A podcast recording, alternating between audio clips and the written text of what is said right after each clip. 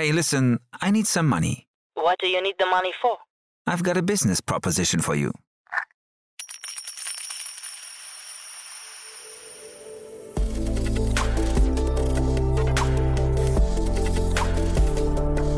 Startup Insider Daily. VC Talk. Die angesagtesten Investoren im Porträt. Herzlich willkommen zurück. Herzlich willkommen zu Startup Insider VC Talk. Ihr kennt unser Format. Wir möchten die wichtigsten Investoren in Deutschland vorstellen. Heute bei uns zu Gast ist Simon Schminke, der General Partner von Creandum. Ja, und wir haben natürlich, also Creandum muss man wahrscheinlich gar nicht weiter ankündigen, ist natürlich ein sehr bekannter Fonds, aber wir haben über alle Facetten gesprochen, die man wissen sollte über Creandum, über das Team, über den Dealflow, über die Investmenthypothesen und so weiter und so fort. Also ich fand das ein sehr, sehr cooles Gespräch, zumal Simon immer Augenzwinkern so ein bisschen in Richtung der Kollegen geschossen hat, also in, in Richtung der Kollegen der anderen VC-Fonds. Aber natürlich das Ganze nicht ganz ernst zu nehmen, werdet ihr gleich selbst hören. Hat mir auf jeden Fall großen Spaß gemacht, war sehr, sehr unterhaltsam. Und ja, deswegen würde ich sagen, wir gehen sofort rein. Jetzt kommen noch kurz die Verbraucherhinweise und ja, dann geht's los mit Simon Schminke, dem General Partner von Creandum. Startup Insider Daily. VC Talk. Sehr schön. Simon Schminke ist hier, General Partner von Creandum. Hallo Simon. Hey Jan, grüß dich. Freue mich sehr. Und ja, toll, worüber wir sprechen. Wir sprechen über einen, ja, ich weiß nicht, einen der quirligsten und unträgigsten VCs, glaube ich, in, in Deutschland. Ihr seid aber gar kein deutsches Unternehmen, Creandum. Äh, musste mich vielleicht mal durchführen. Ich habe mich äh, schon immer gefragt, woher kommt eigentlich der Name? Du, das ist eine Frage, die kriegen wir öfters und je nach, je nach äh, Fragesteller denken wir uns eine neue Antwort aus. okay. äh, Gibt es keinen richtigen Hintergrund.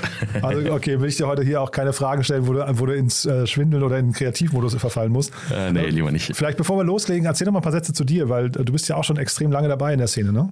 Klar, super gerne. Ich bin jetzt seit sieben Jahren bei Creandum. Ich war vorher ähm, drei Jahre bei Earlybird und habe vorher zwei Jahre für Rocket Companies aufgebaut. Das ist also ungefähr auch der Zeitraum, in dem ich äh, hier im Professional Startup Business unterwegs bin. Ich habe aber schon recht früh angefangen, ähm, Internet-Businesses zu bauen. Ich habe mit 14 angefangen zu programmieren. Ich sage also immer, ich bin im Internet aufgewachsen. Genau. Und warum wechselt man von der Unternehmerseite in die, auf die Investorenseite? Oh, da gibt es verschiedene Antworten. ich habe die Unternehmerseite genossen. Ich war zum Schluss bei HelloFresh, habe in New York das Business aufgebaut ähm, unter, unter Dominik, der nach wie vor der, der globale CEO von HelloFresh. Es war eine tolle Zeit. War, war, war wahnsinnig äh, klasse, ein Team, eine, eine, Company aufzubauen, die ersten Warehouses zu starten in, in New York. Ich meine, wer, wer träumt nicht davon, einmal CEO in New York zu sein? Büro in Manhattan, Blick über den Hudson. Ähm, ich habe aber mein, ähm, mein Langzeitvisum nicht bekommen. Aha. Ich habe die H1B-Lotterie verloren im Jahr 2013. Ansonsten wäre ich super gerne bei HelloFresh geblieben. Und die Story, die habe ich schon ein paar Mal erzählt, das ist ganz witzig. Ich habe bei HelloFresh den Rainer Merkel kennengelernt.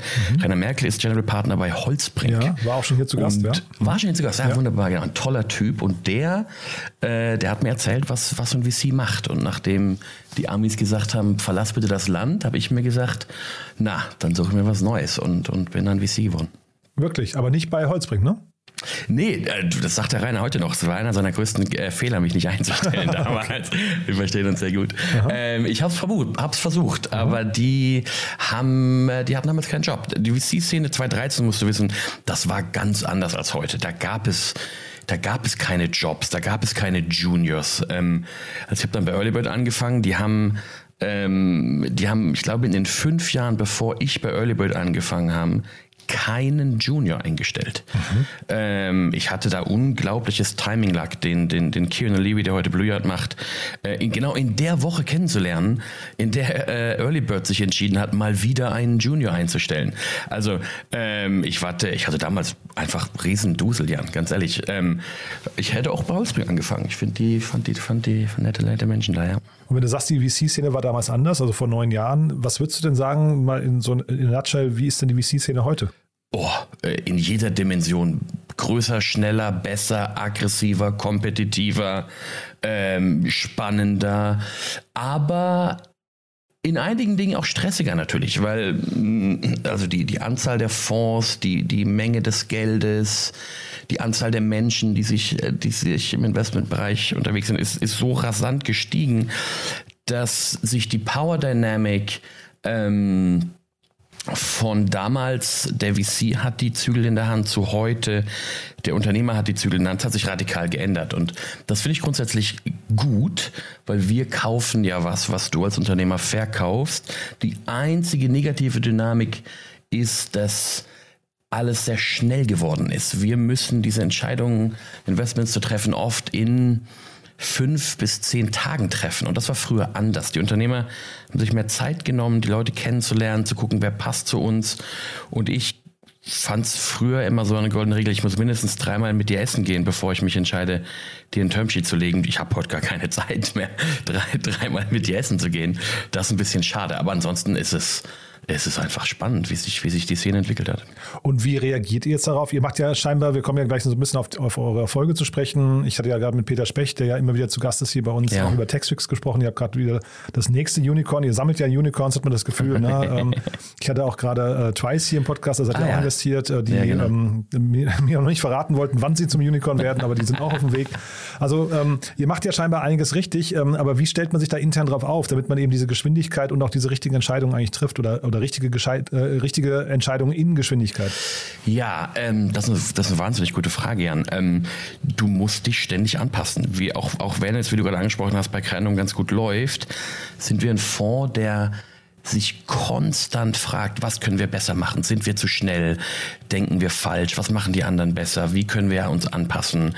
Wir sind nie zufrieden mit dem Status quo, wie es bei Creandum läuft. Und ähm, auf, diese, auf diesen Faktor Zeit, Geschwindigkeit haben wir, haben wir vor drei, vier Jahren reagiert und haben intern Prozesse und Teams so umgebaut, dass wir heute in der Lage sind, mehr Brainpower in kürzerer Zeit auf einen Deal zu deployen.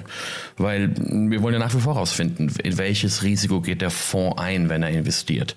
Ähm, die Risiken haben sich nicht verändert. Wir haben nur weniger Zeit herauszufinden, welches Risiko geht der Fonds ein. Weil mh, mm, du kannst jeden Deal abschießen. Ich kann jeden Deal nach dem ersten Meeting sagen, das wird nichts. Mhm. Aber das ist ja nicht mein Job. Mein Job als, als Investor ist herauszufinden, was hat der Unternehmer schon bewiesen? Was, was funktioniert? Was sind die Themen, an die wir als, als Fonds noch glauben müssen? Und wollen wir, wollen wir, wollen wir das eingehen, die Wette zusammen mit dem Unternehmer? Kein Startup, wenn was keiner investiert, hat kein Risiko mehr. Das heißt ja auch Risikokapital auf Deutsch. Sprich, meine Aufgabe und die Aufgabe meines Teams ist in jetzt mittlerweile leider sehr kurzer Zeit rauszufinden, was sind die Dinge, an die wir noch glauben müssen und sind wir bereit, das zu tun. Und das heißt in der Regel mehr Menschen in kürzerer Zeit ähm, und, und Prozesse anpassen und leider auch regelmäßig am Wochenende arbeiten. okay, aber macht man wahrscheinlich auch gerne, ne? Wenn, wenn man erfolgreich ist, macht es, glaube ich, immer Spaß, dann, dann äh, tut Arbeit nicht ganz so weh, wie wenn, wenn man quasi gegen Windmühlen kämpft. Ne? Ähm, der ähm, Peter, und weil du gerade sagst, ihr, ihr seid äh, immer oder ihr versucht nicht zufrieden zu sein, das war ganz bezeichnend ja. bei Peter, ähm, als, wir, als wir über Textfix gesprochen haben, habe ich gesagt, naja, ist doch super, jetzt ist das Unternehmen Unicorn, jetzt kann man sich zurücklehnen, hat er gesagt, nee, jetzt geht es eigentlich erst richtig los, jetzt hat man die große Chance, was richtig Großes aufzubauen. Also das heißt, da kommt auch von eurer Seite immer richtig Druck dann auch, selbst wenn ein Unternehmen groß und erfolgreich ist, ne?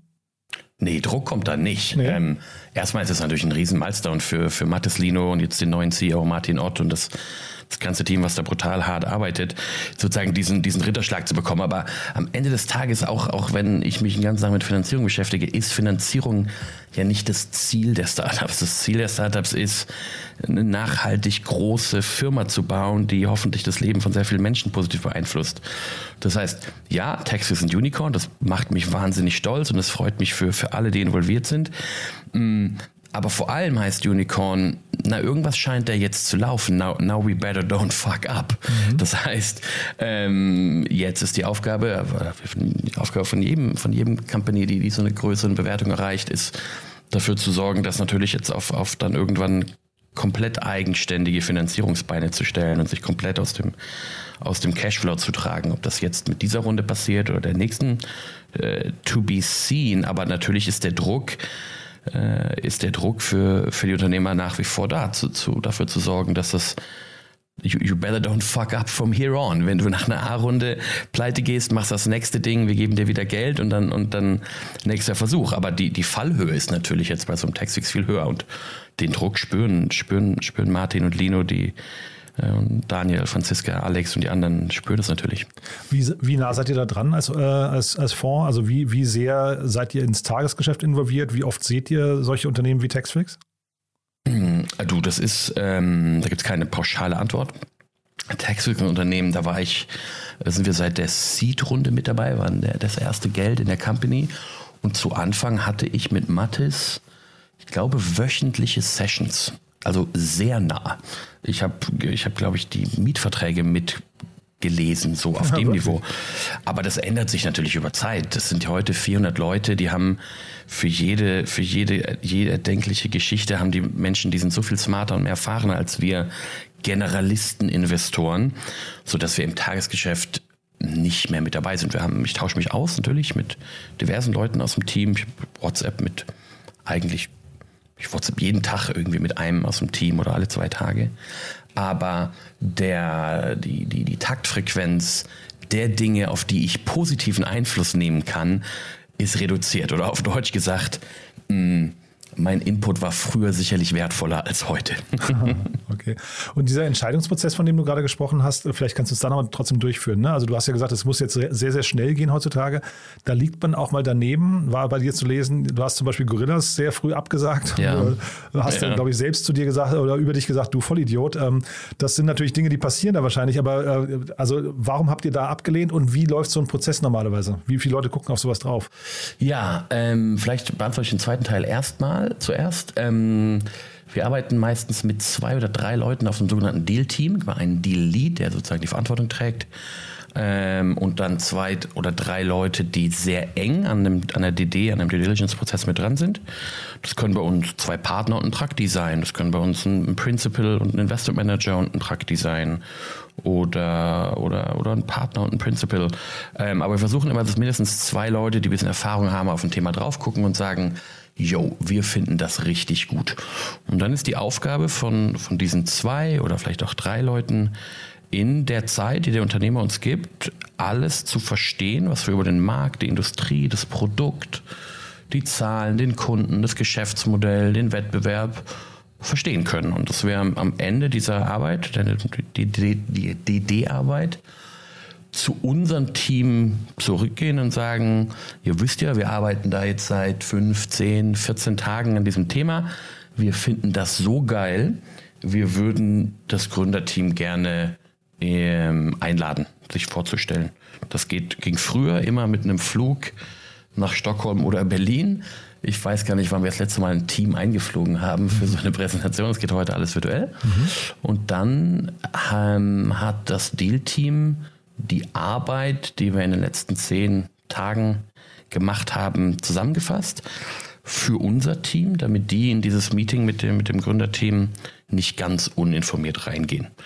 Das heißt, die wissen dann schon, was die machen, die kennen sich ein bisschen im Markt aus, haben mit dem Produkt rumgespielt, aber stellen natürlich nochmal Fragen, die den Unternehmer manchmal ein bisschen frustrieren, weil sie diese Themen schon mit uns, dem Deal-Team, besprochen haben. Aber das ist ganz normal. Ähm, und am gleichen Tag gibt es dann ein Termsheet oder kein Termsheet. Am gleichen das Tag. Das ist der Prozess. Aha. Also, ja. äh, sagen wir also so, einen Anruf kriegst du am gleichen Tag, mhm. ob unsere brutal hart, hart arbeitende Legal-Maschine Beatrice das am gleichen Abend noch schafft oder erst am nächsten Morgen um sieben, das möchte ich so nicht festlegen, aber mhm. ähm, meistens kommt das dann innerhalb von 24 Stunden. Und dann habt ihr stattdessen ja Barber gemacht, ne? Und dann, also genau, der zweite Teil der Frage, warum bei Gorillas nicht ja. jemand. Ich habe witzigerweise gestern den Kahn am Mittagessen getroffen, vorgestern, Aha. und habe, äh, äh, wir stehen jetzt immer noch gut. Aha. Du, ähm, ich habe, ich kann das ganz, ganz, ganz sachlich, ich habe unterschätzt, dass er die Margen auf dem Basket so hoch kriegt, wie sie heute sind. Das habe ich unterschätzt. Ich habe unterschätzt die Repeat Purchase Frequency von dem Produkt, also wie sticky das ist. Und ich habe, und ich glaube, das muss er aber auch noch beweisen, ähm, du musst schon eine irrsinnig hohe Penetration in einem Liefergebiet unserem Warehouse hinbekommen, die einen relativ hohen Teil ihres Baskets pro Monat dann bei Gorillas veressen oder bestellen, damit das wirklich funktioniert. Ähm, die ersten beiden Dinge hat er, hat er mich komplett proven wrong, was Margen angeht und, und Frequency, aber die Penetration in so einem Liefergebiet, ich, ich kenne die aktuellen Zahlen natürlich nicht, ich kann so Zahlen von, von einem halben Jahr ungefähr, ich glaube, das muss, das, das ist, glaube ich, der Knackpunkt. Also kriegt er, wird Gorillas und Flink und wer auch immer es gibt, wird das sozusagen zu so einem absoluten Standard, was die Groceries angeht, als Beimischung zu deinem vielleicht dann nur noch Wocheneinkauf. Ähm, und das habe ich unterschätzt. Ähm, da habe ich mir ein sehr smartes Excel-Modell gebaut, was, was leider in einigen Parametern leider falsch lag. Okay. Ja, genau. also ich finde das äh, interessant mit Gorillas. Ich meine, Gorillas ist ja, glaube ich, so ein, so ein Fall, da guckt jeder drauf und jeder hat eine Meinung dazu oder versucht es zu verstehen. Und ich glaube, ganz viele schütteln den Kopf und man hat so fast das Gefühl auch in der Presse, dass das Thema wird irgendwie so ein bisschen schlecht geschrieben, weil es irgendwie zu schnell geht und weil man vielleicht, also manche auch das neiden und sowas. Ähm, aber ähm, ich ich äh, finde da irgendwie erstmal interessant, das ist so ein, so ein Modell, ähm, ich weiß gar nicht, wie ich es formulieren soll, das ist so ein Modell, äh, das verbrennt ja erstmal sehr viel Geld. Ist das eine Sache, die man als VC befürwortet? Also wenn hinterher der Markt groß genug ist und der, der, der Gewinner dann trotzdem ein Unicorn wird, ist das geht dann so eine Rechnung auf oder sagt man einfach, man möchte sich auch, ich gucke mir euer Portfolio gerade an und wenn ich mir die anderen Themen angucke, die mhm. sind alle nicht so kapitalintensiv, mhm. außer vielleicht jetzt Trade Republic. Ne? Ähm, ich mhm. kann, kannst ja vielleicht noch durchgehen, welche auch in so, in so einem B2C-Endkonsumentenmarkt äh, spielen, die unglaublich viel Geld brauchen, vor allem Marketingbudget. Ne? Also äh, sozusagen grundsätzlich Geben wir lieber wenig Geld aus, um sehr viel Geld zu verdienen? Ja. Schon, ne? Also Natürlich deswegen, wir nee, deswegen, also deswegen bleibe ich bei Gorillas. Das, das ist ja eigentlich das Gegenteil erstmal, oder? Genau. Ähm, also Kapitaleffizienz ist auf alle Fälle ein Thema, was man sich anschaut, äh, wenn, man, wenn man überlegt, dem Fonds ein Investment vorzuschlagen. Ähm, Im Fall jetzt, äh, im Fall von Gorillas, ähm, müssen die so viel Geld ausgeben, um, um Penetration hinzubekommen um die Marke zu werden, die Household-Brand zu werden und um das Konsumentenverhalten so zu drehen, dass du eben, dass du eben Part of Daily Life wirst, hoffentlich. Aber gleichzeitig ist das in den Modellen, ich meine, das Scooter-Modell ist ja ein ähnliches Thema gewesen, Stimmt. Ähm, wo sehr viel Geld reingegangen ist. Das da haben drin? wir. Habe ich jetzt gar nicht ja. geguckt, ja? Ja, ja, also kann ich gleich was zu erzählen. Mhm, okay. Grundsätzlich ist es aber so, dass es schon, glaube ich, Sinn macht für, für Gorillas und Flink, schon möglichst viel Geld in die Hand zu nehmen, um, um eine Präsenz aufzubauen, Market Share aufzubauen. Mm. Und in unserer Welt, in dieser VC-Investment-Welt, ist schon so, dass Wachstum nach wie vor die dominierende, die dominierende Fragestellung ist, wenn wir uns ein Thema angucken. Also wenn was wächst, dann machten viele Leute schon was richtig. Klar, Kritik, Unique Economics, Nachhaltigkeit, absolut richtig. Mm, aber ich glaube, Gorillas langsam wachsen zu lassen, ich glaube, das wäre nicht die richtige Strategie. Hm, ja, nee, ist wahrscheinlich das. Ich hatte neulich, habe ich mit dem äh, Daniel Wild von Mountain Lions haben wir das Thema, ähm, den Spec-Börsengang von dieser besprochen. Ne? Und dieser ist ja zeitgleich äh, gestartet wie Spotify auch. Also eines eurer, sag mal, wahrscheinlich der Grundpfeiler von eurem großen Erfolg. Äh, und also war noch vor deiner Zeit, das war ja, glaube ich, 2006 oder so, wenn ich es richtig im Kopf habe. Aber ähm, da ist ja wahrscheinlich auch so, da werden dann irgendwann so wahrscheinlich Claims abgesteckt im Endkonsum äh, Endkonsumentenmarkt und dann ist so ein Wechsel zu einem anderen Anbieter wahrscheinlich gar nicht mehr so, so leicht. Ne?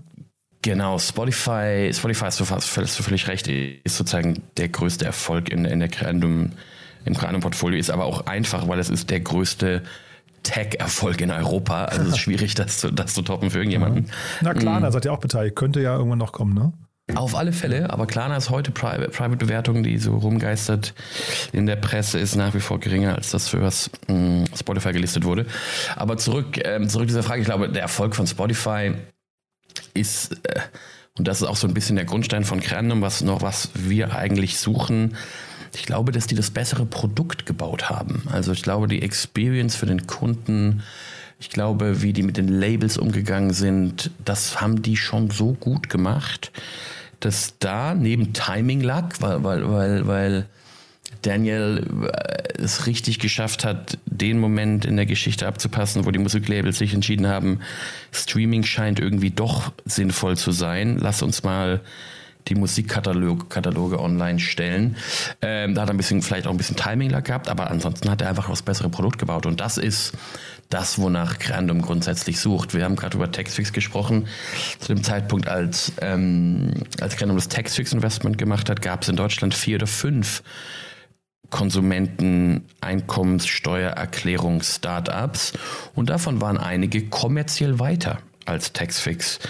Und Lino und Mattis sind aber so produktversessene Detailliebhaber, dass wir an die geglaubt haben. Und das, wenn du dir das Portfolio von uns anguckst, ähm, investiert Grandum ganz oft nicht in den kommerziell ersten am Markt, sondern ähm, in der Regel in denen, von denen wir glauben, dass sie das bessere Produkt bauen, weil wir fundamental davon überzeugt sind, dass das bessere Produkt gewinnt. Ähm, ja, das war bei Textfix so, das äh, glaube ich bei Spotify auch so. Und wäre aber bei Gorillas nicht so, sagst du, weil da jetzt quasi nochmal ein Nachzügler mit einem besseren Produkt ist äh, schwer vorstellbar, ne? Naja, Flink macht jetzt nicht so einen schlechten Job. Ja, die sind ja ungefähr gleichzeitig gestartet. Ich glaube, äh, da war Flink einfach nur, die waren äh, mehr inkognito unterwegs. Ne? Ich glaube, die waren jetzt gar nicht so weit auseinander ähm, vom, vom Start. Ja, ja aber, aber genau, aber sozusagen dieses Quick Commerce ist einfach ein, ein brutalo Gewaltgame. Mhm. Also klar kommt es auf die App an, aber am Ende des Tages wenn die Milch bei Flink nicht verfügbar ist, kaufe ich sie bei Gorillas. Also es ist halt ein Operations Excellence Thema. Ähm, ob jetzt, ob jetzt die Consumer Experience, die digitale, ich weiß nicht wie, wie signifikant die, die zum Erfolg vom, von jeweils Flink oder Gorillas beiträgt. Mhm. Und dieses Thema Absagen eines Deals, also wenn ihr jetzt, äh, ihr habt euch eine Sache angeguckt, habt euch eigentlich in das Modell irgendwie verguckt, hast du vorhin gesagt, habt euch das, habt ein bisschen so ein Deep Dive gemacht. Ähm, also wahrscheinlich ist ja trotzdem, ihr lernt das Team kennen, dass das Team nicht passt, ist wahrscheinlich ein, ein häufiger Punkt abzusagen, ne? dass man irgendwie an das Team nicht ganz glaubt, äh, gerade vor allem, wenn sie vielleicht nicht als Nummer eins gerade im Markt unterwegs sind. Aber ich wollte mal die anderen beiden Punkte noch äh, ansprechen. Das Thema Timing hast du gerade eben schon im Fall von Timing Luck bei, bei Spotify genannt. Äh, Timing wird ja immer so als der als der wichtigste Faktor beim Scheitern, also falsches Timing ähm, ist der wichtigste Faktor beim Scheitern von Startups, zumindest äh, laut Studien. Äh, wie wichtig ist das bei euch und wie oft hapert es zum Beispiel auch in den Bewertungsvorstellungen? Mhm. Also grundsätzlich ist Absagen der beschissenste Teil des Jobs, weil dann triffst okay. du da Leute, die ihr Herzblut, ihre Freizeit, ihre Wochenenden in ein Produkt stecken und, und du merkst, wie sie dafür brennen und die erlauben dir drei, vier Stunden Zeit zu verbringen und, und, und die hoffen natürlich irgendwie eine Finanzierung zu bekommen und vielleicht versteht man sich irgendwie auch auf der zwischenmenschlichen Ebene und man hätte irgendwie auch Bock zusammenzuarbeiten und dann abzusagen, du, das, das sitze ich manchmal vor so einer E-Mail 20, 30 Minuten und und habe Selbstzweifel, ob ich diese E-Mail jetzt abschicke oder nicht. Das macht keinen Spaß, absagen. Das ist insbesondere mit Teams, mit denen man sich irgendwie auch versteht und, und ja, äh, das ist hart. Mm, zu einem anderen Teil der Frage zum Timing. Das ist natürlich ex post immer leicht zu sagen, ja, es hat nicht funktioniert, weil die Zeit war noch nicht da, der Markt war noch nicht reif und jetzt hat es jemand geschafft. Vielleicht ist es aber auch einfach so, das Team, was es dann drei, vier Jahre später schafft, executed halt einfach besser. Und, und, und ex post sagt man dann, naja, war halt Timing. Aber natürlich gibt es Themen, die ganz klar erfolgreich sind, weil zu dem Zeitpunkt ja eben die Zeit reif war. Und ich glaube, bei Spotify ist das, war das so, weil ich meine, die ganze Napster-Geschichte, LimeWire-Geschichte, ich weiß nicht, wie lange du schon im Internet unterwegs bist mhm. und wie viele MP3s du in deinem Leben geklaut hast. Ach, die, die keine einzige. Ja. Nee, ich auch nicht, aber ich habe davon gehört. Mhm. Ähm, und die, aber die Musiklabels, die haben da ganz viel von gehört und die fanden das Internet ganz lange sehr scheiße. Und ich glaube, dass man Spotify zu dem Zeitpunkt eben aufbauen konnte. Ich glaube, drei Jahre vorher wäre einem die Puste und die Kohle ausgegangen, um sich mit Sony Music und BMI äh, in irgendwelchen Meetingräumen äh, Verhandlungsschlachten zu liefern. Ich glaube, es hätte nicht geklappt. Hm. Und das Thema Bewertung hatte ich ihn noch gefragt. Ähm, wie, wie oft scheitert es daran, dass die Bewertungsvorstellung ja. einfach von euch ähm, nicht sich deckt mit der der Gründer? Ja, das ist so ein bisschen so ein philosophisches Thema, ähm, auch wenn man glaubt, das ist ein, ein sehr wissenschaftliches, ist es aber nicht, weil mh, keiner investiert nur in Themen, von denen, von denen wir glauben, dass sie mehrere Milliarden groß werden. Wenn wir das von Anfang an nicht glauben, ähm, dann stellen wir den Deal nicht vor. Ähm, das funktioniert mit der Fundmatte nicht. Der aktuelle Krenum-Fonds ist eine halbe Milliarde. Der schlechteste Fonds bei Krenum ist 6x. Das heißt, die Erwartung der LPs ist, dass wir drei Milliarden returnen. Wenn wir jetzt in, einer Company investieren und da glauben wir nicht, dass die sehr, sehr groß wird, kommen wir nicht auf die drei Milliarden Return. So, vorab. Was hat das mit der Bewertung zu tun? Naja, ob du jetzt bei einem Startup bei 8, 10, 12 oder 16 Millionen Pre einsteigst, ist, wenn es eine sehr, sehr große Company wird, nicht so relevant, äh, wenn man sich das mal ausrechnet. Ähm, aber natürlich ist es so, dass wir uns zu jedem Zeitpunkt viele Companies angucken. Und wenn ein Gründer kommt und, und eine völlig aus dem aus der Norm gerissene Bewertung aufruft, dann, dann schrecken wir schon mal zurück. Also das ist hier kein Aufruf an alle Gründer, die jetzt zuhören, Simon zahlt die höchsten Bewertungen, so ist dem, so ist dem nicht. Aber die Hürde ist erstmal, dass wir begeistert sind. Die Hürde ist erstmal, dass wir an dich glauben, dass wir Bock haben, mit dir zu arbeiten, dass wir dir Geld geben. Mm, aber die Bewertung ist vor allem ein Thema, wenn sie zu hoch sind, weil natürlich die Erwartungen an dich brutal steigen. Also wenn du heute eine Series A, was man ja manchmal sieht, 60, 70, 80, 90 Millionen Pre aufrufst, ist die Erwartung von allen Investoren, inklusive Simon Schminke, du musst dreimal die letzte Post Minimum als nächste Pre schaffen. Oder in Zahlen ausgedrückt, äh, wenn du eine A-Runde auf 80 Post raced, muss die B-Runde auf 240 pre-geraced werden. Ansonsten ist deine Equity-Story nicht stark. Und ja, es gibt Companies, die raisen B-Runden auf 240 pre. Absolut. Auch im Jahr 2022 werden wir davon noch einige sehen. Auch wenn sich die Welt ein bisschen verändert hat im letzten halben Jahr. Aber der Druck auf dich als Unternehmer, dass du jetzt auf einmal auf 240 pre die B-Runde raisen musst, das ist hart.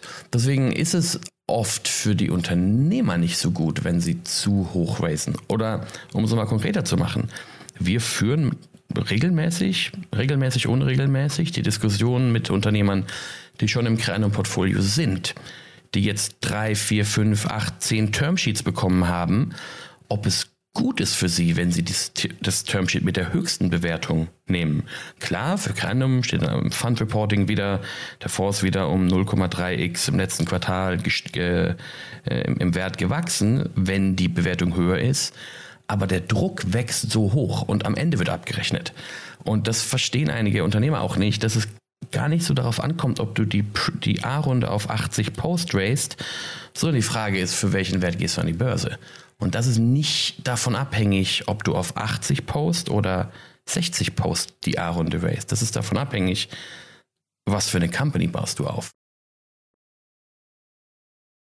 Aber ist es nicht zwischenzeitlich trotzdem wichtig, zum Beispiel für die interne Psyche von so einem Team, äh, nehmen wir mal das Thema VSOPs, ESOPs oder, oder auch einfach ähm, generell zum Hiren von Mitarbeitern, also das Signal, das Signaling nach draußen, dass man einfach ähm, besser dasteht als der Wettbewerb, auch bewertungsseitig? Absolut. Das Thema ist natürlich multidimensional und ich bin, war natürlich, bin natürlich hier äh, sehr black and white und mhm. äh, wenn ich als, als Investor, der Unternehmensanteile kauft, dafür plädiere, dass Bewertung niedrig sein sollte, ist es natürlich auch ein bisschen, bisschen lächerlich. Aber trotzdem war die Story, die ich gerade erzählt habe, richtig. Mhm. Ähm, zu dem, was du angesprochen hast, ja, klar hast du da recht. Und natürlich hat Trade Republic, nachdem diese Monster, Monster-Runde mit Sequoia Founders Fund und jedem anderen großen Fonds der Welt geraced haben. Natürlich fällt es Christian leichter, äh, besseres International Talent zu heiren. Aber mh, mm, gutes International Talent ist auch smart und die checken auch, wenn Bewertungen nicht passen. Für so ESOP-Themen, mm, ich überlege gerade, was das da ein großer Punkt ist. Aber na klar, Du wirst beim Jan Thomas in den Podcast eingeladen, wenn du eine Megarunde raced. Wirst du in den Podcast bei Jan Thomas eingeladen. Wenn du keine Megarunde raced, weiß ich nicht genau. Also, also verstehst du? Bei uns geht es ja nicht nur um die großen Runden. Wir wollen ja auch interessante Gründer, Gründerinnen und Gründer hier haben oder vor allem gute Geschäftsmodelle. Ne? Also, ja, ich ärgere dich ein bisschen. Ne, wir sind nicht der Maßstab. Ich, ich, glaube eher tatsächlich, ich glaube draußen äh, das Signaling, was man hat. Und ich finde es spannend, dass du gerade sagst, beim International Hiring sind smarte Leute, die schon durchleuchten, äh, ob eine Runde passt oder nicht. Das war mir ja. auch gar nicht bewusst, ja? Auf alle Fälle. Ja? Also, ähm, let's face it, was sich in den letzten drei, vier Jahren in Europa getan hat, ist wahnsinnig klasse. Das, im, insbesondere wir sind jetzt in der Lage, weil die Runden hier größer werden, die Gehälter des amerikanischen Talents zu bezahlen. Mhm. Und diverse unserer Companies hiren jeden Monat Talent aus dem Valley rüber. Und ja, da gibt es in sehr vielen Bereichen tolles Talent. Und das ist positiv. Und das geht nur, wenn du viel Geld einsammelst, weil die haben sehr aggressive Gehaltsvorstellungen teilweise und auch ESOP-Vorstellungen. Und wenn dein ESOP viel Geld wert ist, kannst du die vielleicht leichter erreichen, als wenn nicht. Also das ist sehr schwarz und weiß, wenn ich sage, zu hohe Bewertungen sind schlecht, aber es ist eben definitiv nicht so, dass zu hohe Bewertungen gut sind. Hm. Vielleicht wird so ein Schuh draus. Ja, nee, ich verstehe das schon. Jetzt vielleicht trotzdem nochmal kurz, wenn ihr euch, du sagst gerade, bei euch muss jedes Unternehmen eine Milliardenbewertung erreichen können oder mehrere Milliardenbewertungen. Ähm, mhm. Jetzt habt ihr trotzdem Unternehmen, das macht ihr nicht häufig, habe ich gesehen, aber trotzdem immer mal wieder so, so Pre-Seed-Runden. Äh, Lemon Markets war, war schon hier zu Gast, äh, dann Passion Fruit war hier auch schon zu Gast. Das sind ja spannende Unternehmen, finde ich. Ähm, wir hatten vorhin über das Timing gesprochen. In beiden Fällen, glaube ich, ginge sowas nur ungefähr jetzt. Kannst du vielleicht nochmal kommentieren, ob man das viel, hätte viel früher machen können. Aber ähm, was bei der Pre-Seed-Runde, also Definition Pre-Seed-Runde kannst du vielleicht auch erläutern, aber was, mit was kommen die dann zu euch und was, was was ist überhaupt Vorzeigbares da, außer einer Idee? Klar. Ähm, also das ist auch das ist ein sehr breites Feld. Da könnte ich, da können wir noch mal einen eigenen Podcast zu Pre-Seed Okay, cool, ja, machen. Aber grundsätzlich ist ein, definieren wir eine, eine Pre-Seed-Runde als, ein, als eine Runde, wo es kein Produkt gibt, mit dem man rumspielen kann oder ganz, ganz wenig Produkt. Es ist nicht live. Es gibt in der Regel keine Mitarbeiter aus dem Gründungsteam und es ist definitiv die erste institutionelle Geldrunde. In der Regel auch tatsächlich das erste Geld. Im, Im Fall von Lemon Markets oder im Fall von Topi, was wir letztes Jahr mit Index gemacht haben, auch eine Pre-Seed-Runde hier in Berlin, ähm, war es tatsächlich so, die hatten noch nicht mal eine Entity. Mm, die, die Charlotte von, von ähm, äh, also da, da gab es noch nichts. Ich glaube, es gab die Entity noch nicht. Von der Max von Lemon Markets hat auch die Entity noch nicht. Und das ist sehr früh. Und die Frage ist, warum machen wir sowas? Na, weil wir, weil wir in, in den beiden Fällen, genauso wie, genauso wie bei, bei, bei Passion Fruit, die, die Jennifer und ihr Team, einfach wahnsinnig begeistert von den, von den Gründerinnen und den Gründern waren. Und die uns eine Vision aufgemalt haben, von der wir gesagt haben, oh, wenn die das hinkriegen, dann wird das sehr groß. Mm. Und, und dann daran geglaubt haben. Und dann kannst du natürlich sagen, aber Simon, du kannst auch einfach zurücklehnen und nochmal ein Dreivierteljahr warten, bis der, bis der Max seine erste API zum Stock Trading live hat und, und den dann unterstützen. Und dann, ja, das könnte ich tun, aber A, wird es dann teurer und B, wer weiß, ob der Max dann noch Bock auf mich hat, wenn ich ihm einmal gesagt habe, du, ich glaube nicht an dich. Und wer weiß, ob nicht Luciana äh, von Sequoia rübergeritten kommt und sagt, vielleicht gebe ich dem Max jetzt mal lieber die A-Runde anstatt dem Simon. Und dann hat der Max die harte Wahl äh, und vielleicht verliere ich den Kampf. Also sprich, natürlich überlegst du dir als Fonds auch, kommst du später noch rein, wenn das gut läuft? Ist das ein heißes Thema? Wird das schnell groß theoretisch? Ähm, und dann geht man auch mal so sehr frühe Themen an. Aber ich kann dir sagen, gerade die drei Themen, die drei deutschen Pre-Seed-Themen, die gerade am letzten 12, 18 Mal gemacht das macht einfach auch Spaß mit denen. Die haben, also, es macht natürlich auch als gerade ich als ehemaliger Operator VC mega Spaß, wenn man noch so ein bisschen was mithelfen kann. Und, und das ist bei Pre-Seed-Themen natürlich leichter, als wenn Martin Ort, der mal, ich glaube bei Facebook, wie viel? 15.000 Leute gemanagt hat. Ich glaube, ich glaube, der Moment muss noch kommen, wo ich Martin Ott mal was sagen kann, wo, damit er was von mir lernt. Mhm. Und, und das ist natürlich ein ganz anderes Arbeiten. Also Martin Ott, Taxfix gerade, ne, da hat, hat Genau. Peter auch drüber gesprochen. Wirklich ein sehr imposantes Hiring, muss ich sagen. Äh, Das, ja, also ich weiß gar nicht, ob das ein Kompliment in deine Richtung war, aber auf jeden Fall finde ich es für Taxfix wirklich besonders, sowas zu schaffen und auch die, der, der, äh, diese Entscheidung vom Gründer von Taxfix zu sagen, er, er, er macht den Schritt zur Seite und holt noch immer jemanden Erfahreneres äh, als, als, ähm, als Lead da rein, finde ich, finde ich sehr, sehr, sehr smart, muss ich sagen. Ja, ich habe das Kompliment einfach mal so einfach mal in mein, mein, mein Feld hier gestellt. Ja. Sollte nicht arrogant Nee, sein. nee, alles klar. Äh, Du sag mal, ihr, ihr seht euch als europäischer Fonds, ne? Also ich, kann, ich kenne jetzt einige von den Unternehmen nicht, bei, bei denen ihr investiert seid. Ihr kommt aus Schweden, seid, glaube ich, aber jetzt sehr verstärkt auch in Deutschland unterwegs, habt aber auch ein Londoner Office. Sind das die drei Gebiete, wo ihr euch am meisten zu Hause führt oder seid ihr, seid ihr auch noch internationaler? Fast. Äh, wir kommen ursprünglich aus den Nordics, aus Stockholm. Da ist Kernum 2.3 gegründet worden und war die ersten sechs, sieben Jahre, acht Jahre auch nur in den Nordics unterwegs. Gerade so Anfang der äh, 2010er Jahre waren die Nordics insbesondere im Vergleich zum deutschen Ökosystem so signifikant viele Jahre voraus und hat jedes Jahr da ein Unicorn produziert, was zu der damaligen Zeit was Besonderes war. Und irgendwann sind wir ins Valley äh, aufgebrochen und haben erst in Palo Alto und dann in San Francisco ein Büro aufgemacht, Ach ja. wo wir jetzt seit, boah, jetzt äh, habe ich meine Fakten hier nicht zusammen, vielleicht so seit 10, 11 Jahren unterwegs sind. Einer meiner Partner, der Johann, war früher bei Benchmark. Ähm, und heißt da äh, später Balderton und hat dann das Büro da für uns aufgemacht. Und Berlin jetzt seit sieben und London jetzt so offiziell seit einem Jahr, aber wir haben da schon Boots on the Ground und Portfolio schon, schon deutlich länger. Aber das heißt, wir sind heute in diesen vier Ökosystemen unterwegs und machen wahrscheinlich so 90 Prozent der Initialinvestments in Europa, 10 Prozent in den USA. Mm, haben einen, mein Partner Karl, General Partner, ist, in, ist, ist im Valley drüben, leitet das Büro da, ähm, aber machen predominantly business in Europe, würde ich sagen. Der Johann mit Benchmark, ähm, also Benchmark ist ja auch dafür bekannt, dass sie sehr hands-on sind, ne? sich sehr stark involvieren, glaube ich, also zumindest mein Verständnis. Äh, jetzt hast du vorhin bei dir auch schon gesagt, dass dir das Spaß macht mit deiner Rocket-Vergangenheit irgendwie auch nachvollziehbar. Wie sucht ihr denn eure Mitarbeiter aus? Boah, das, äh, das, sind, das sind sehr lang, langmonatige, sehr intensive Prozesse. Ich glaube, im Vergleich äh, verbringen wir überdurchschnittlich viel Aufwand, Zeit mit dem Recruiting von neuen Menschen bei uns im Team. Und was müssen die mitbringen? Was ist so die Schnittmenge?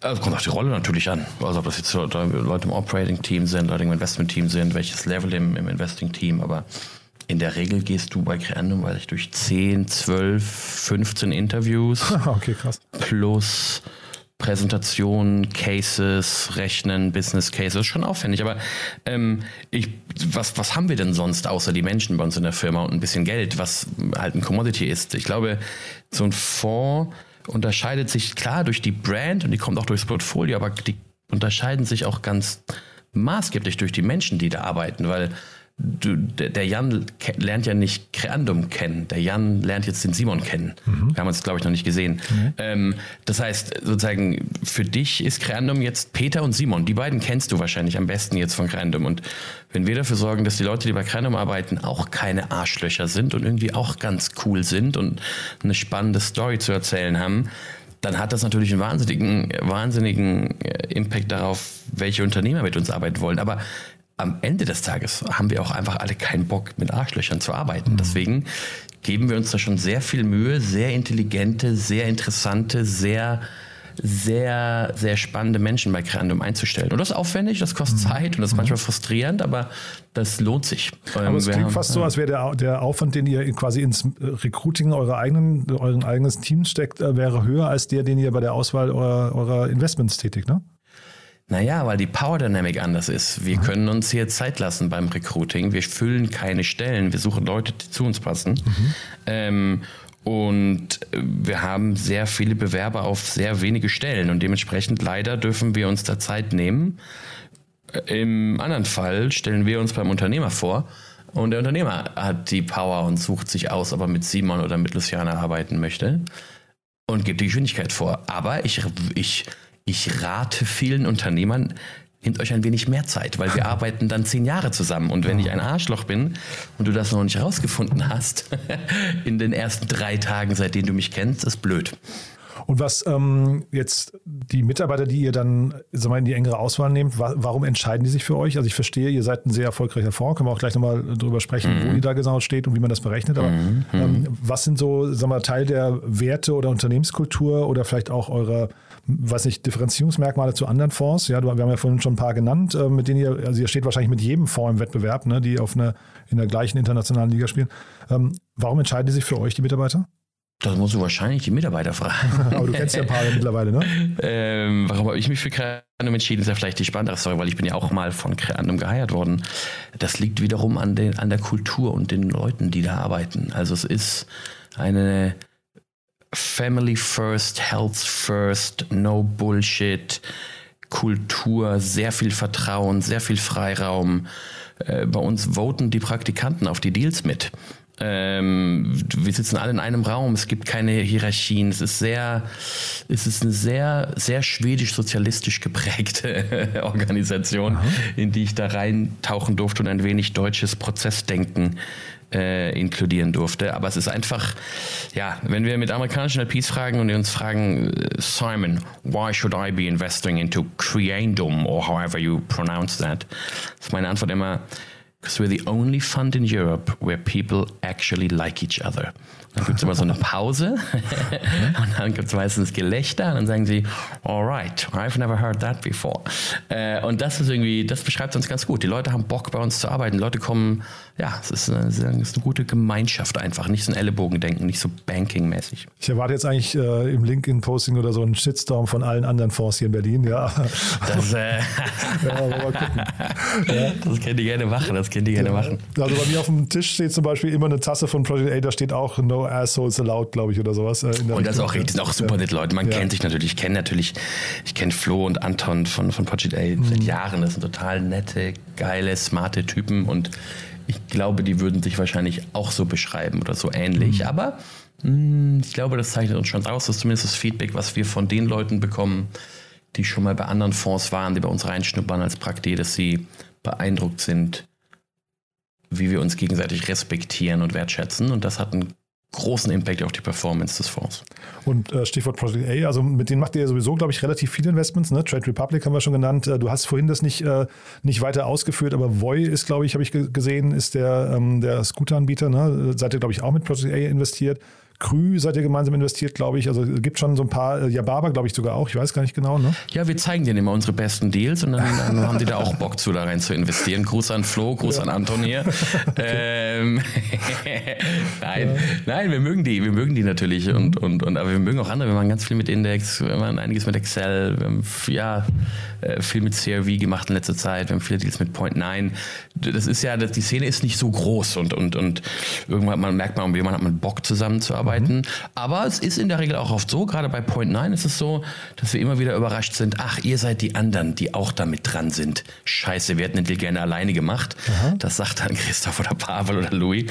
Äh, und man trifft man sich bei den Deals irgendwie. Ich das weiß auch nicht, wir haben Point 9 öfters übrigens, ne? Also das sagt Was denn? Ja, dass die, dass die dann auch sehr aktiv und an, an guten Gründern immer dran sind, ja. Ja, die, boah, die machen einen guten Job. Ich meine, let's face it, hm. Christoph Jans ist einer der wenigen International Brands als, als individuelle VC äh, aus Europa raus. Ich meine, der ist, der ist global bekannt. Das ist ein, ein krasser Typ. Ja. Um jetzt bei deiner Logik, bei deinem Bild von gerade zu bleiben, wie, wie entscheidet ihr dann, ob ihr jetzt einen Deal äh, Project A, Index oder Excel zeigt? Also, wir treffen ja diese Entscheidung nicht. Der Unternehmer entscheidet sich, wen er neben uns noch in den Aha. Cap Table will. Aha. Das ist ganz wichtig, ganz wichtig einmal festzuhalten. Wir stellen nicht die Runde zusammen. Der Unternehmer stellt die Runde zusammen. Mhm.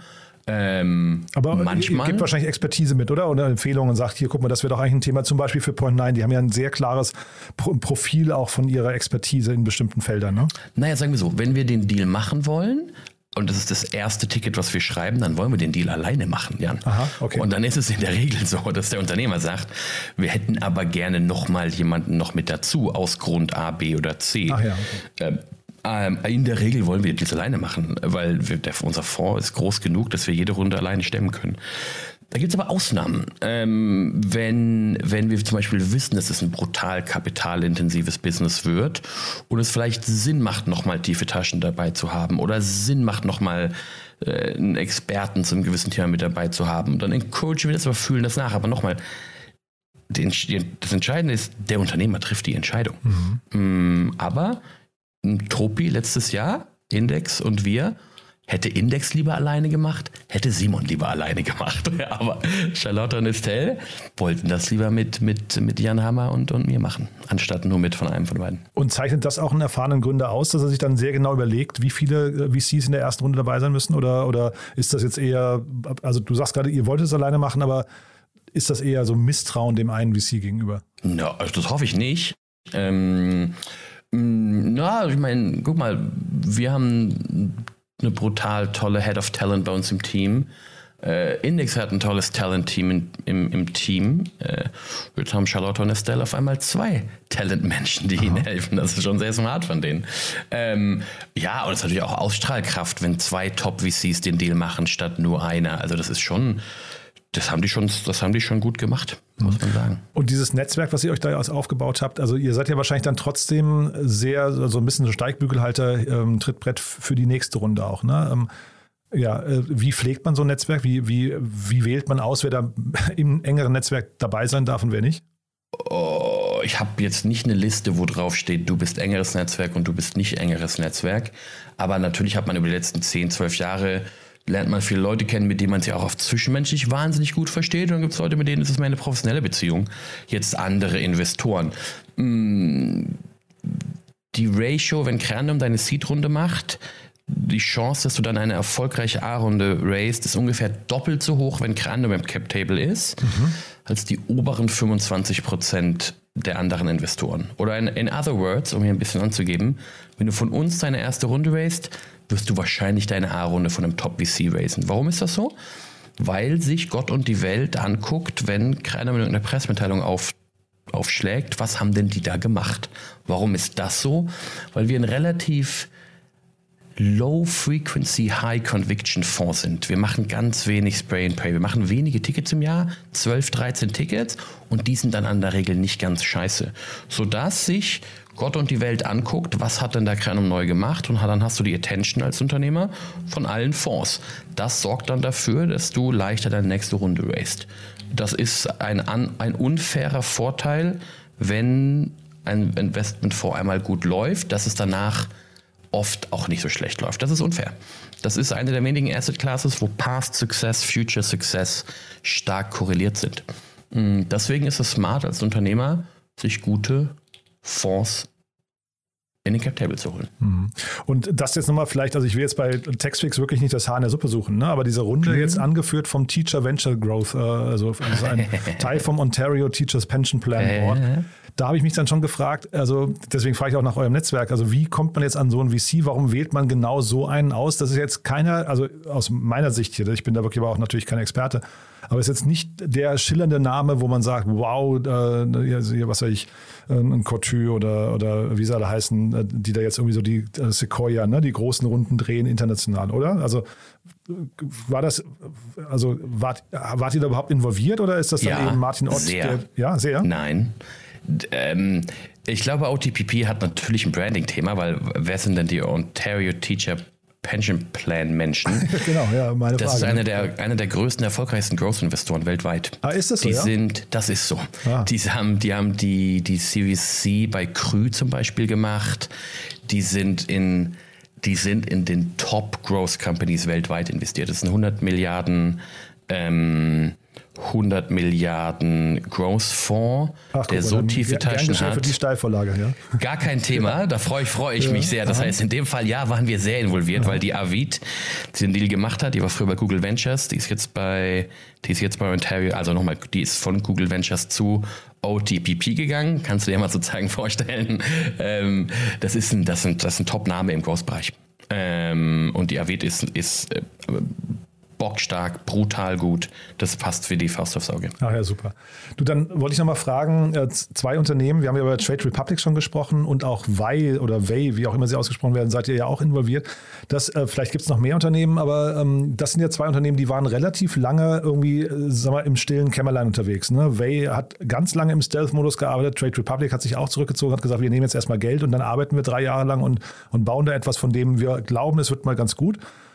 Wie reagiert man als Investor, wenn jemand mit so einer Strategie um die Ecke kommt? Ist sehr ungewöhnlich eigentlich, ne? Absolut, aber zwei unterschiedliche Cases und unterschiedliche Phasen. Wir hatten das Glück, ähm, Christian, äh, Christian und Thomas und die anderen bei Trade Republic kennenzulernen, als sie diese stille Kämmerlein-Phase hinter sich gelassen haben. Ach so.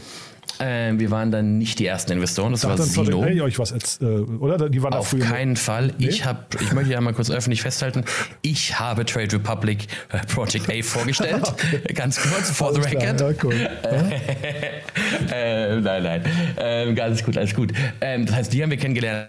Da hatten die ihre stille Kämmerlein. Wir kämpfen die BaFin in mehreren Jahren mit, mit, mit großen Bandagen ähm, Phase hinter sich und haben uns sozusagen ins gemachte Nest gesetzt. Bei Way ist ein anderes Thema, die hießen früher Re. Ähm, da kennen wir den Thomas von der Uhr, der, der, das Brain hinter der, hinter der Company, ähm, kannten wir schon seit, bevor er überhaupt, bevor er überhaupt in Deutschland war, bevor er überhaupt eine Company, der war noch bei Zoox im Valley und hat da autonome Autos gebaut. Ähm, und bei Amazon Hardware, ha- intelligente Hardware gebaut. Ähm, da war das so, äh, einer, einer, da ärgere ich mich bis heute, da habe ich die Pre-Seed-Runde gepasst weil ich nicht geglaubt habe, dass jemand das bauen kann, was Thomas von der Uhr bauen will. Das hat sich so, das hat sich, da habe ich, da hatte ich nicht genügend Mumm, das zu tun und habe das aber nach einem Dreivierteljahr bitterlich bereut, weil er all das, was er in zwei Jahren beweisen wollte, innerhalb von neun Monaten bewiesen hatte und bin dann in der A-Runde eingestiegen. Ähm, das ist so eines der, der Beispiele, wo man, wo ich mich einfach ärgere natürlich. Ähm, und das ist eine Company, Way, die ja sehr lange im, im Stealth war, also sozusagen unter dem Radar geflogen ist, weil die ein so gigantisch dickes Brett bohren, dass es einfach eine Zeit lang braucht, bis man da bis man da was zeigen kann. Nochmal, die fahren, die fahren Autos ohne Menschen da drin durch Berlin und durch Deutschland. Das ist Hardware, Software, Regulatorik, Consumer-Facing App, Consumer Brand Operations, Financing, in all diesen Bereichen verschieben die die Grenze des Machbaren jede Woche ein Stückchen weiter. Das ist also Kudos sozusagen dafür, wo die heute schon stehen. Ich bin da, weiß da ein bisschen mehr als das, was öffentlich zu sehen ist. Ja, das ist eine Company, das dauert eine Weile, aber sobald die Uber an, äh, an der Nasdaq im Market Cap überholt haben, machen wir noch mal einen Podcast, Jan, und dann, und dann freuen wir uns beide, dass wir aus Deutschland wieder so einen Mega-Winner gefunden haben. Über welches Jahr sprechen wir da? Ah, ich sag jetzt mal, ich sag jetzt mal 2028 an der Börse. Na, nein, ich freue mich nicht, ab, nicht abgestimmt, nicht abgestimmt.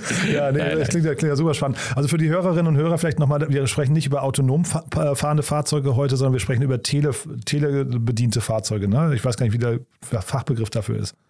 Ähm, Teledriving ist die Category. Das heißt, genau, die haben Kameras und Modems in diesen Autos ähm, und da sitzt äh, jemand wie in einem Callcenter, in einem mhm. modernen, in so, einem, in so einer alienmäßigen Raumkapsel mit ganz vielen Bildschirmen in so einem, und, und hat so ein, hat wie aus einem Computerspiel so ein echtes Lenkrad und ein echtes Gaspedal und fährt dieses Auto.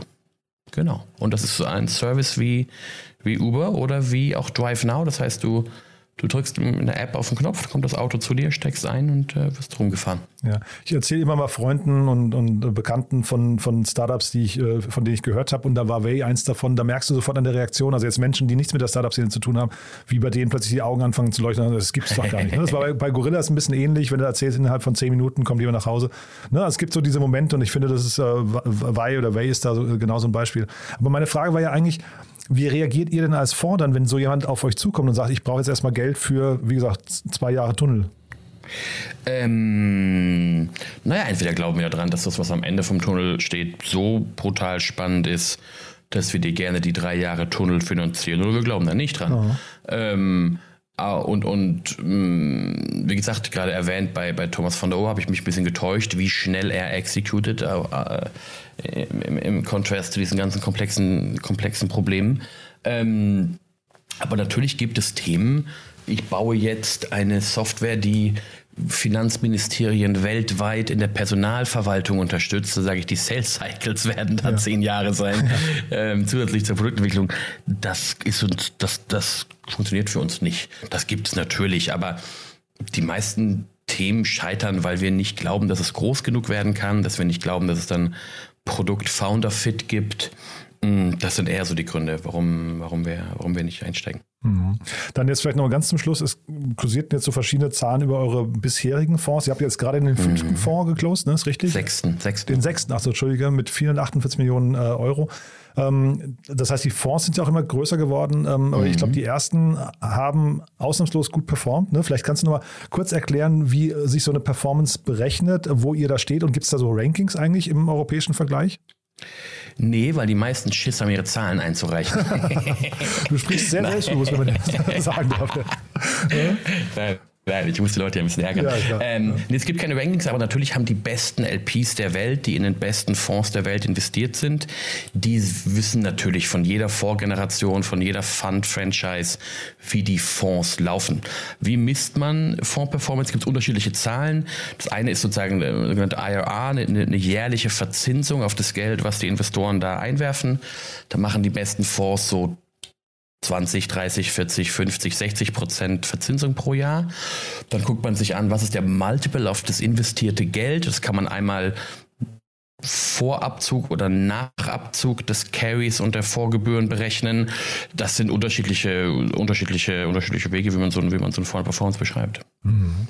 Also da habt ihr jetzt, ich weiß nicht, die, die Zahlen sind öffentlich, ne, bei euch. Also wir haben, wir haben mal Zahlen rausgegeben. Da gibt es immer wieder so die, die schwedische, auf keinen Fall dürfen wir angeben Mentalität und dann gibt es die deutsche auf jeden Fall müssen wir ein bisschen angeben Mentalität, Aha. die dann da so ein bisschen clasht und je nachdem wer lauter brüllt oder, oder netter ist, veröffentlichen wir mal Zahlen und mal nicht. Gibt es keine richtige Strategie. Ja. Aber es war zu lesen in einem Interview mit dir, äh, der schlechteste Fonds hat ein Multiple von 6 und der beste ein Multiple von 13. Du wolltest aber nicht verraten, welcher Fonds welcher ist, ne? Genau, genau. Ja, ja also der beste Fonds ist natürlich der Spotify-Fonds. Ja, Klar, das, das ist auch sagen, Public ne? Knowledge. Genau, kann, man, genau. kann man herleiten, ne?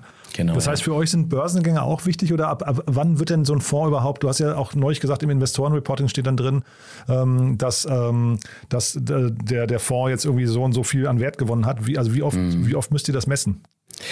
Ähm, das müssen wir quartalsmäßig an unsere Investoren berichten. Ähm. Auf Basis der letzten Bewertungsrunden, Finanzierungsrunden? Ja, beziehungsweise wir reporten oft, das jetzt, ich weiß gar nicht, ob ich das erzählen darf, wir reporten die Zahlen oft. Bestimmt darfst du es erzählen. Naja, genau. Wir, wir, wir, wir, wir reporten oft runter. Also sprich, wenn die letzte Bewertung auf eine Milliarde war, reporten wir oft nur 750, weil wir noch nicht ganz glauben, dass die Company 750 wert ist. Könnten wir auch höher ist, eintragen. Eine Milliarde, genau. Ähm, aber natürlich werden auch mal quartalsmäßig Companies runterbewertet. Wenn, wenn du in vielen Reisecompanies investiert bist und eine globale Viruskrise bricht aus, glaubt dir, glaube ich, kein Investor, dass dein Private Asset noch genauso viel wert ist, wie es vor der Krise mal wert war. Sodass wir jedes Quartal uns angucken, ist die, sollten wir diese Company runterwerten? Das ist rein intern Fund Reporting, das hat keinen Einfluss auf die Company oder nicht. Und wenn, wenn externe Faktoren wieder weg sind, dann, dann schreiben wir es wieder bis auf maximal die letzte Runde hoch. So funktioniert Fund Reporting. Ähm, und natürlich, wenn du, wenn du, wenn du Stocks hältst in, in Public Listed Companies, dann ist es jeweils immer der, der, der Marktwert, der, der, aktuelle. Und Fonds äh, geben immer ein vierteljährliches Reporting raus und da werden einmal im Jahr geauditet.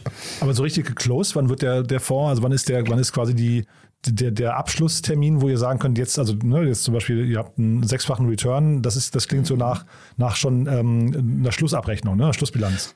Nee, das ist immer eine Mischung zwischen realisierten Gains und Paper Gains. Ach so. Also sozusagen, da wird reingerechnet, was, wer- sozusagen welcher Teil, wo hat man schon Geld zurück äh, und der Wert ist dann auch nicht mehr unverrückbar. Ah ja. Und dann guckt man sich sozusagen an, was ist der aktuelle Paper Value. Und ganz am Anfang von einem Paper Value und irgendwann, hoffentlich, kommt dann immer mehr Gains und dann wird diese Zahl sozusagen immer unverrückbarer. Und dann sind es eben nur Realized Gains. Und dann, genau, dann hast du die, die historische Fund-Performance äh, in, in Stein gemeißelt. Super. Simon, also mit Blick auf die Uhr, wir haben jetzt schon länger gesprochen, als wir eigentlich sprechen wollten. Also ein super cooles Gespräch. Dann vielleicht als allerletzte Frage nur noch mal ganz kurz, wer darf sich denn bei euch melden? Wie darf man sich melden und was sind denn vielleicht auch so Themen, wo es nochmal bei dir so richtig kribbelt, wo du sagst, ähm, da würde ich gerne mal was sehen, was es vielleicht noch nicht gibt oder was sind, das sind Geschäftsmodelle der Zukunft, wo du sagst, da haben wir noch zu wenig. Also gibt es da Dinge, wo du sagst, boah, da müsste es eigentlich jetzt schneller gehen? Ja, ähm, Leute können sich auf alle Fälle melden. simon.creandum.com ist meine E-Mail-Adresse. Man kann aber auch einen Twitter-Account, ich bin auf LinkedIn aktiv. Ähm, wir haben das Glück, dass wir im Team brutal smarte Leute mit auch brutal unterschiedlichen Interessen haben. Sodass wir immer dafür sorgen, wenn jemand was Spannendes sieht, was irgendwie oberflächlich ganz gut aussieht, dass wir dann dafür sorgen, dass die, die richtige Person bei uns im Team dann das Deck oder den Kontakt bekommt. Ich mache selber viele Fintech-Themen, äh, wie du in meinem Portfolio vielleicht äh, unschwer erkennen kannst, aber ich habe auch mal Food-Themen gemacht, ich bin in Security-Themen drin. Ähm, am Ende des Tages musst du, äh, musst du als, als Investor, also willst du als Unternehmer einen Investor haben, der für dein Thema brennt.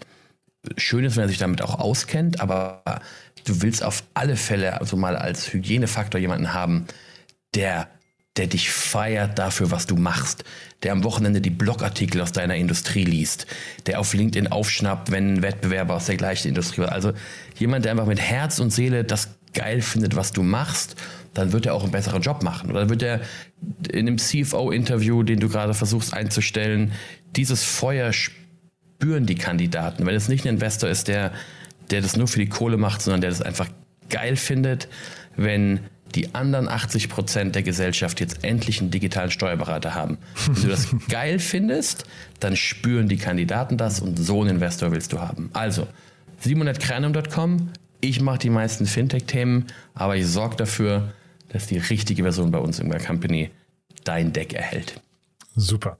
Punktlandung, genau eine Stunde. Simon hat mir großen, großen Spaß gemacht. Ich frage jetzt mal nicht, ob wir was vergessen haben, weil wahrscheinlich gibt es noch, ein, noch ein paar Themen. Aber ich habe mir ja schon aufgeschrieben, Wiedervorlage 2028 sprechen wir. Genau, ja, und lösen, genau, genau. lösen Dann nehmen wir den Thomas auf, mal ne? mit rein, Ja. weil dann müssen wir den Thomas feiern und nicht mich, weil der das dann aufgebaut hat. Total. Cool. Du hat mir großen Spaß gemacht. Ganz, ganz lieben Dank, dass du da warst. Und dann sage ich mal auf bald, ja? Danke dir, Jan. Startup Insider Daily, der tägliche Nachrichtenpodcast der deutschen Startup-Szene. Das war Simon Schminke, der General Partner von Creandum. Damit sind wir durch für heute. Ich hoffe, es hat euch Spaß gemacht. Wenn dem so sein sollte, wie immer, die bitte empfehlt uns doch gerne weiter. Und ansonsten noch kurz der Hinweis auf vorhin. Um 13 Uhr war bei uns zu Gast Kilian Schmidt. Er ist der Co-Gründer von Kertos. Und das solltet ihr euch anhören, wenn euch das Thema Datenschutz in irgendeiner Form tangiert. Also nicht als Endnutzer, sondern vielmehr als Unternehmen. Zum Beispiel im Bereich E-Commerce oder zum Beispiel im Bereich Health Tech. Dann auf jeden Fall mal reinhören, denn genau um diese Themen ging es. Ich fand das ein sehr, sehr cooles Gespräch. Das Unternehmen hat gerade ein Investment bekommen von 10x Founders. Und auch so haben wir natürlich links und rechts ein bisschen über das Thema Sinn und Sinnhaftigkeit von Datenschutz gesprochen. Also dementsprechend auch das ein cooles Gespräch. Also wenn ihr jetzt noch Zeit haben solltet, dann einfach direkt zurückspulen in unserem Feed. Das ist das Gespräch vor diesem hier. So, und damit euch vielen Dank fürs Zuhören. Einen wunderschönen Tag noch und hoffentlich bis morgen. Ciao, ciao.